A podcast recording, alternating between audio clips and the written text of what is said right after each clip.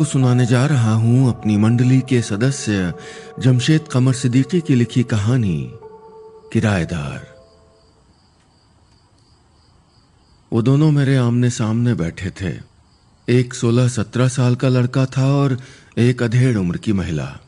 क्योंकि उन्हें हिंदी आती नहीं थी, इसलिए बातचीत ठीक से हो नहीं पा रही थी।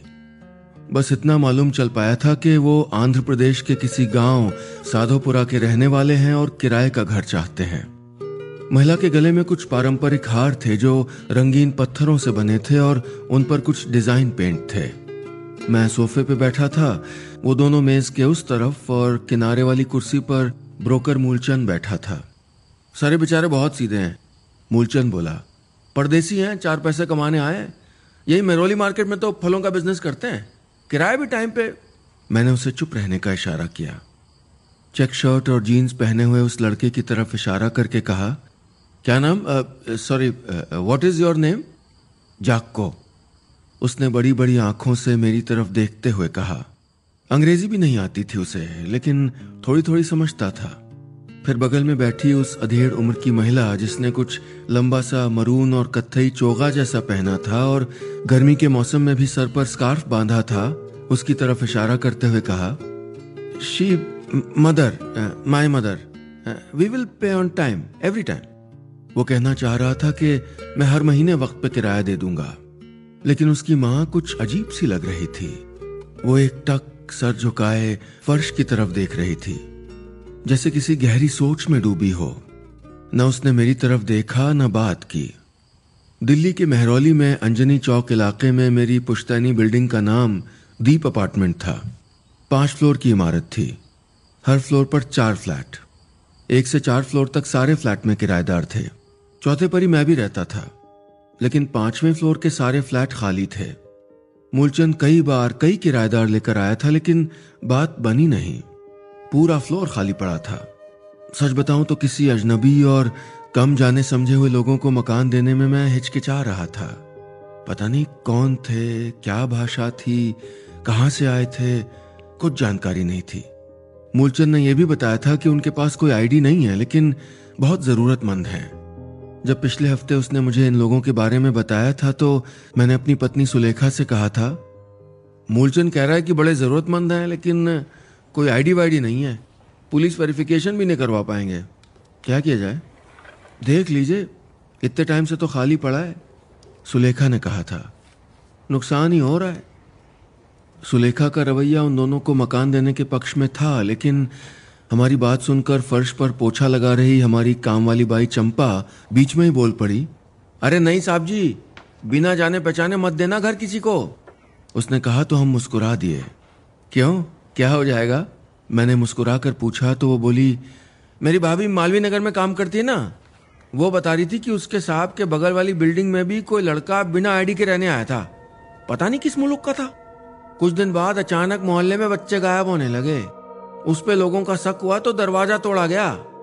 अरे मेम साहब, ना पूछो।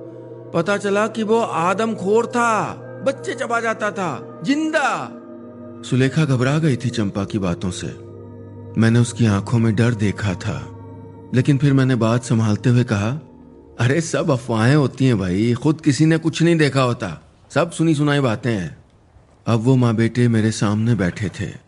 मूलचंद ने बताया कि सात महीने पहले ये लोग मेहरोली के गुप्ता एनक्लेव में रहते थे। ये लड़का, इसकी माँ और इसके पिता, उनकी फलों की दुकान थी। एक रोज घर आते वक्त एक सड़क हादसे में माथे पर चोट आने के कारण पिता की मौत हो गई। दुकान बंद हो गई। आमदनी खत्म हुई तो ये दोनों सड़क पर आ गए। मकान मालिक ने निकाल दिया। जैसे तैसे करके कुछ दिन गुजारे और फिर आंध्रा लौट गए। अब पैसे वैसे जोड़ जाड़ के दिल्ली आए हैं और पिता वाली दुकान खुद चलाना चाहते हैं। मैंने दोनों को गौर से देखा। सूरत शक्ल से सीधे साधे और वाकई जरूरतमंद लग रहे थे। और ईमानदारी से कहूँ तो मुझे आती हुई लक्ष्मी को ठोकर मारना अशुभ लगता है। Okay, done. गहरी सांस लेकर मैंने कहा कि वो रहना शुरू कर सकते हैं, लेकिन जल्द से जल्द आई कार्ड बनवा के देना होगा। वो तैयार हो गए। शिफ्ट कब करोगे?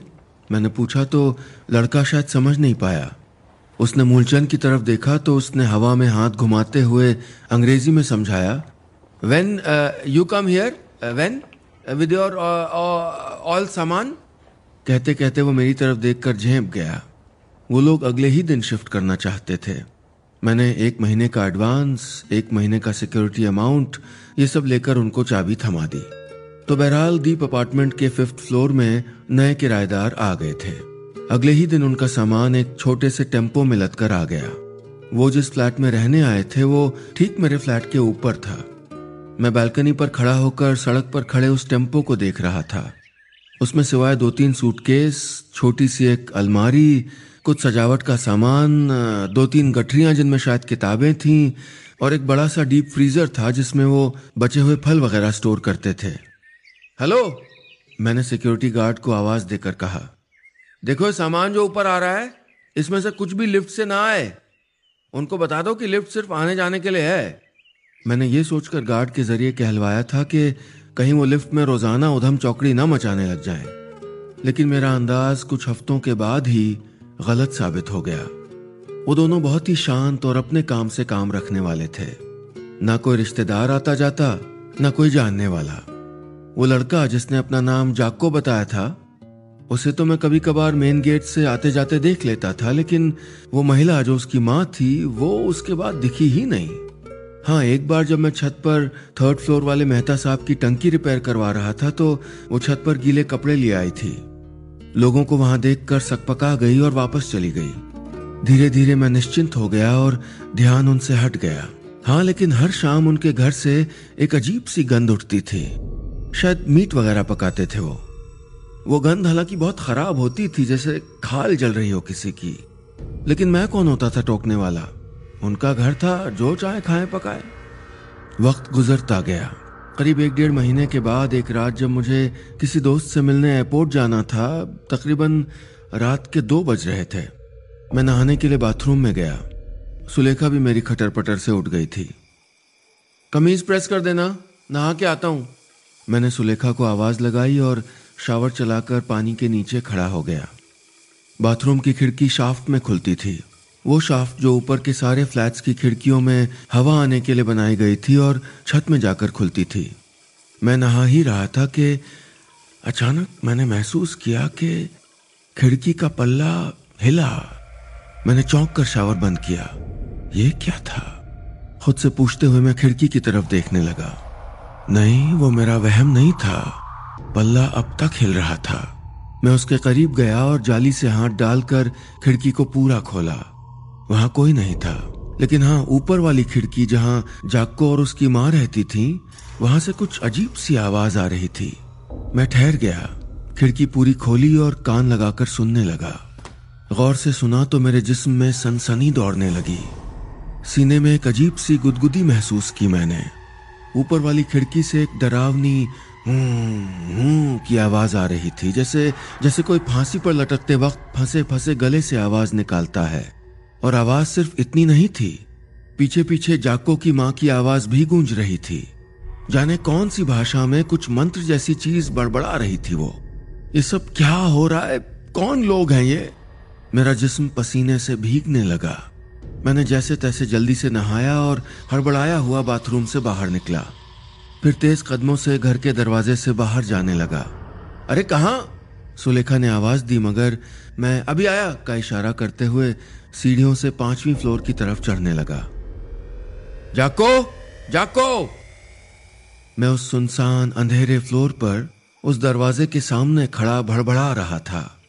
मैंने दरवाजे पर कान लगाया तो लगा जैसे मेरी दस्तक के साथ ही अंदर कुछ हड़बड़ी मच गई हो। जल्दी जल्दी सामान इधर से उधर किया जा रहा था। कुछ खिसकाया जा रहा था, कुछ छुपाया जा रहा था। मैंने भड़बड़ाना और घंटी बजाना जारी रखा। तभी दरवाज़ा अचानक से खुला। यस? दरवाज़ा खोले हुए जाक्को खड़ा था। उसके चेहरे पर अजीब तरह का गेरुआ रंग लगा था जो शायद वो जल्दी जल्दी में छुड़ा कर आया था और कानों के पास रह गया था। What you doing noise coming down मैंने उससे कहा कि आवाज़ कैसी थी तो वो हड़बड़ाया हुआ बोला no don't no no noise तभी मेरी नज़र उस आधे खुले दरवाजे से अंदर गई। मैंने देखा कि ड्राइंग रूम के फर्श के बीचों बीच किसी बुरादे जैसी चीज़ से घेरा बना था। उसके चारों तरफ़ बराबर से नोक निकली थी। वो इतना ही बड़ा घेरा था जिसमें एक इंसान के लेटने भर की जगह हो। किनारे कुछ पिघली हुई मोमबत्तियों का मोम था। एक स्टूल पर किसी ट्राइबल भाषा में कुछ किताबें रखी थीं। वो जिस तरह से लाल कपड़े में एहतियात से लपेटी गई थीं, लगता था कोई धार्मिक किताब है। मैं उस घेरे को देख रहा था। वो एक तरफ़ से मिट गया था, जैसे बीच में लेटे किसी शख्स को हड़बड़ी में खींचते वक्त थोड़ा सा मिट गया हो। सब कुछ एक भयानक मंजर जैसा था। तभी मेरी नज़र पिछले कमरे के दरवाजे से झांकती दो आँखों पर गई। जाको की माँ आँखें फैलाए, मुझे गुस्से से घूर रही थी। उसके चेहरे पर गेरुआ रंग पुता हुआ था। नथिंग यार प्लीज़ गो ऑल राइट जाको ने कहा तो मैं उस पर चीखना चाहता था। लेकिन सच कहूँ तो उस वक्त मैं डर से थर थर काँप रहा था। वो आवाज़ किसकी थी और यहाँ क्या हो रहा था? उस घर में वो सिर्फ़ दो लोग ही रहते थे, लेकिन न जाने क्यों मेरा सिक्स सेंस कह रहा था कि उस वक्त घर में और भी लोग थे। कहाँ थे? पता नहीं। मैं जानना चाहता था, लेकिन घबराहट इतनी थी कि कुछ सूझ नहीं रहा था। वो पर्दे की आड़ से झांकते लाल चेहरे की दो आँखें मुझे घूर रही थीं। मैं बिना कुछ कहे वहाँ से हटा और सीधा अपने कमरे में आ गया। कुछ घटनाएँ हमें अंदर तक इस तरह हिला देती हैं कि डर लंबे समय के लिए मन में बैठ जाता है। ये वैसी ही एक घटना थी। मैंने अगले ही दिन तय कर लिया था कि उन लोगों को घर से निकाल दूँगा। हेलो? हाँ मूलचंद। मैंने फ़ौरन ब्रोकर को फ़ोन कर दिया। नहीं मुझे नहीं पता। महीने के आखिरी तारीख पर मुझे मकान खाली चाहिए। बस ये टीम टाम हटाओ नहीं तो बाहर फेंक दूँगा सामान। वो पूछता रहा कि क्या बात है लेकिन मैंने कुछ खुलकर नहीं बताया। मकान मालिक होने के नाते कुछ बातें मैं अच्छी तरह समझता हूँ। इस तरह का ऊपरी चक्कर भूत प्रेत या साया वगैरह की बात अगर किसी मकान के बारे में फैल जाए तो वो प्रॉपर्टी कौड़ियों के दाम हो जाती है। मैंने उसे कुछ नहीं बताया। और वैसे भी अपना मकान खाली करवाने के लिए मुझे किसी को कोई दलील देने की क्या ज़रूरत थी? बात उन दोनों तक पहुँच गई थी। उन्हें मूलचंद ने बता दिया था कि मकान उन्हें खाली करना है। शायद इसीलिए वो लड़का कुछ रूखा सा हो गया था। आते जाते अंगूर या चीकू की टोकरी कंधे पर रखे जब वो सीढ़ियों से उतर रहा होता और हम आमने सामने होते तो वो एक अजीब निगाह मुझ पर डालते हुए निकल जाता। बीते कुछ दिनों से उसकी माँ भी दिखने लगी थी। वो भी उसके साथ कभी कभार कहीं आते जाते दिख जाती। डर हमारी स्मृतियों का वो रंग होता है जिसे वक्त की परतें सबसे आहिस्ता आहिस्ता छुपा पाती हैं। खुशी, गम, गुस्सा, हम सब भूल जाते हैं, लेकिन डर बहुत आखिरी तक मन में रहता है। हमें वो पल याद नहीं रहता जब हमें पहली साइकिल मिली थी, लेकिन ये हमेशा याद होता है कि स्कूल जाते वक्त उस सुनसान गली में एक बार किसी डरावनी आवाज़ ने पुकारा था। बचपन की डरावनी घटनाएँ हम जवानी तक नहीं भूल पाते। फिर मुझे तो कुछ हफ़्ते ही हुए थे। उस बाथरूम में नहाना दूभर हो गया था मेरे लिए। मैंने खिड़की को कस दिया था, लेकिन फिर भी किसी के होने का एहसास बराबर रहता था। एक रोज नीचे जाने के लिए मैंने लिफ्ट का बटन दबाया तो थोड़ी देर बाद नीचे जाती हुई लिफ्ट खुली। मैं चौंक गया। अंदर जाको खड़ा था। मैं ठिटका और फिर उसके बगल में जाकर खड़ा हो गया। लिफ्ट का दरवाज़ा बंद हुआ तो मैं उसे घूरने लगा। मैंने उसके पूरे हुलिये को ऊपर से नीचे तक देखा तो मेरा ध्यान उसकी गर्दन पर गया। ये तो वैसा ही पत्थरों का हार बना था जैसा उसकी माँ पहनती थी। बड़े नीले पत्थर पर एक सितारा बना था, बराबर की नोक थी उसमें और बीचों बीच में एक आँख बनी थी। लिफ्ट खुली तो वो निकल कर चला गया, लेकिन मेरे जहन में वो सितारे वाला निशान ठहर गया। ये वही निशान तो था जो जो उस दिन उसके फर्श पर दिखा था। अब मुझे याद आ रहा था। क्या मतलब हो सकता है इस निशान का? मैंने उसी शाम कंप्यूटर के सामने बैठते हुए उस निशान को सर्च किया। स्टार विद एन आई मैंने इंटरनेट पर सर्च रिज़ल्ट पढ़ना शुरू किया। काफ़ी पीछे के एक पेज पर एक आर्टिकल दिखाई दिया। तस्वीर में वही निशान बना था जो मैंने उस रात ज़मीन पर देखा था। मैंने पढ़ना शुरू किया तो मेरी रूह कांपने लगी। लिखा था the sign belongs to the ancient Kavati tribals of Andhra Pradesh who use to worship Heti the god of rebirth in the eighteen century They used to believe that worshipping Haiti can bring their dead relatives back. A few historians believe that some members of this tribal community are still active. Keyboard पर मेरे हाथ ठहर गए पुतलियाँ जम गई थीं। Article के मुताबिक वो निशान 18वीं शताब्दी के एक आदिवासी समुदाय का निशान था जो हेती नाम के भगवान को पूजते थे ये माना जाता था कि उनके पूजने पर मरे हुए लोग ज़िंदा किए जा सकते हैं तो क्या जाको और उसकी माँ मेरी सांस गले में अटकी जा रही थी? जिस्म के पोर उभर आए थे, रोए खड़े हो रहे थे। कुछ देर बाद मैं उस फ्लैट के दरवाजे पर खड़ा था। मेरे हाथ में डुप्लीकेट चाबी थी। इतफाक अच्छा था कि वो दोनों घर में नहीं थे। उस अंधेरे फ्लोर पर मैंने दरवाजे के की होल में चाबी लगाई और धक्का देकर दरवाज़ा खोला। एक अजीब सी महक नाक में भर गई। मैंने देखा कि फर्श पर वो सितारा अब भी बना हुआ है और उसके किनारे किनारे पिघली हुई मोमबत्तियाँ थीं। कमरे में कोई नहीं था, लेकिन फिर भी न जाने क्यों वहाँ तमाम लोगों के आसपास होने का एहसास हो रहा था। मैंने नज़र उठाकर ऊपर देखा तो मेरे होश उड़ गए। कमरे में छत पर एक साया सा घूम रहा था। काला धुआँ जैसे जैसे बादल कमरे के अंदर आ गया हो। वो अजीब अजीब आकार ले रहा था। ये क्या था? मेरे खून में चिंगारियाँ दौड़ रही थीं। वो साया या जो भी था, डरावनी आवाज़ कर रहा था। मैंने कांपते हुए लाइट जलाई तो अब कोई नहीं था। पूरा घर एक मुर्दा खामोशी से गूंज रहा था। फलों के सड़ने की खुशबू थी या पता नहीं क्या, जी मत लाने लगा। मैं मुँह पर हाथ रखे दूसरे कमरे में पहुँचा तो वहाँ ज़मीन पर तीन बिस्तर लगे थे। किनारे कुछ किताबें थीं, अगरबत्तियाँ और कुछ जंगली पौधे जिनमें से आधे जलाए गए थे शायद किसी अनुष्ठान के लिए। रसोई से होते हुए मैं पीछे वाले कमरे में पहुँचा तो वहाँ वो डीप फ्रीजर रखा था। अंधेरा था वहाँ। मैं उसके पास से गुजरने लगा तो यूँ ही मैंने उसे खोल दिया। मैं काँप गया। फ्रीजर के अंदर अंदर एक लाश पड़ी थी, एक अधेड़ आदमी की लाश। मैं हड़बड़ा कर पीछे हटा तो गिर गया। दिल सीने से बाहर निकलने को हो रहा था। छत पर नज़र गई तो बहुत से बादल जैसे साए घूम रहे थे। वो बार बार डरावनी आकृतियों में ढल रहे थे। गू गू की आवाज़ करते हुए मेरे पास से निकल जाते, मैं मैं ज़ोर से चीखने लगा। इतना तेज कि शायद पूरी बिल्डिंग में मेरी चीख पसरती चली गई। मैं डर के मारे रोने लगा था। भागने के लिए हिम्मत करके किसी तरह खड़ा हुआ कि उस गल चुकी लाश पर दोबारा नज़र गई। उसकी खाल सिकुड़ गई थी, कटे हुए होंठ के पीछे से दांत झाँक रहे थे। माथे पर शायद एक्सीडेंट में लगी चोट का निशान था। ये ये जाको के पिता तो नहीं? मैंने खुद से कहा। हाँ हाँ ये वही थे।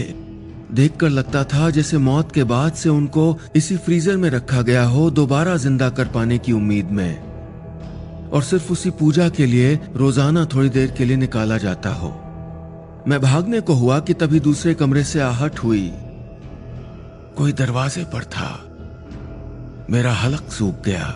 लड़खड़ाते हुए बाहरी कमरे में पहुँचा तो देखा जाको और उसकी माँ दरवाजे पर थे।